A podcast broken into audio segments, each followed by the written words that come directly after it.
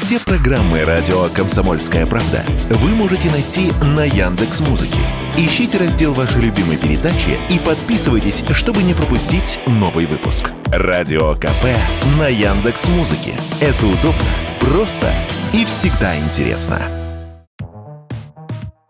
Прошлом году книги в России подорожали на 15-20%. В этом году ожидается рост еще на 15%. Об этом со ссылкой на данные издательств и Российского книжного союза сообщает газета «Известия». Среди причин участники рынка называют повышение стоимости импортных материалов, необходимых для печати книг, удорожание оборудования и запчастей, поставки которых раньше шли из Европы, а теперь из Китая, а также увеличение цены на отечественную бумагу. По данным Российского книжного союза, за первые 4 месяца текущего года стоимость книг уже в среднем увеличилась на 5%. Кроме того, спрос на бумажную литературу вообще падает год за годом, и та уступает место цифровым версиям произведений. И вот на фоне этих перемен выяснилось, что книжные магазины, собственно, книгами торгуют все меньше. Доля основного товара в ассортименте многих книжных сетей упала ниже 50%, пишет коммерсант по данным участников рынка. И продолжает падать. Например, год назад среди товаров, которыми торговала сетевая республика, книг было 55%, сегодня всего 40%. И это совершенно нормально, сказал радио «Комсомольская правда» директор издательства детской литературы «Росмен» Борис Кузнецов.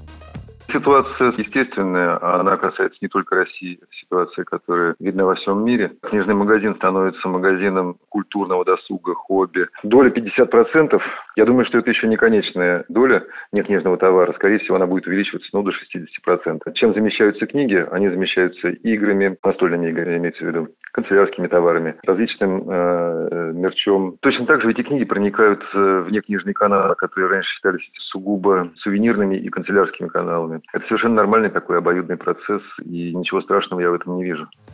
Ну а что же все-таки читают россияне? На эту тему провели опрос. Примерно половина респондентов предпочитают художественную литературу. Одна пятая ответивших документалистику, а еще столько же литературу техническую и образовательную. Оставшиеся несколько процентов выбирают научные труды и деловые издания. Ну а что именно из художественного предпочитают россияне? Скажем, русская классика еще актуальна? Или детектив?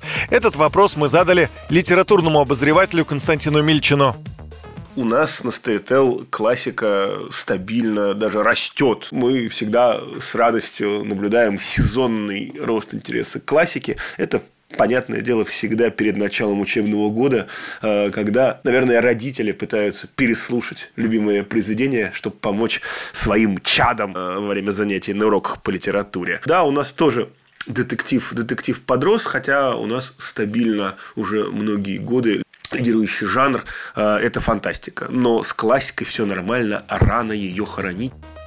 Что интересно, продажи бумажных книг на русском языке в США в прошлом году выросли более чем в два раза, на 124% по сравнению с 2021 годом. В топ самых продаваемых книг на американском рынке в прошлом году вошел русский букварь.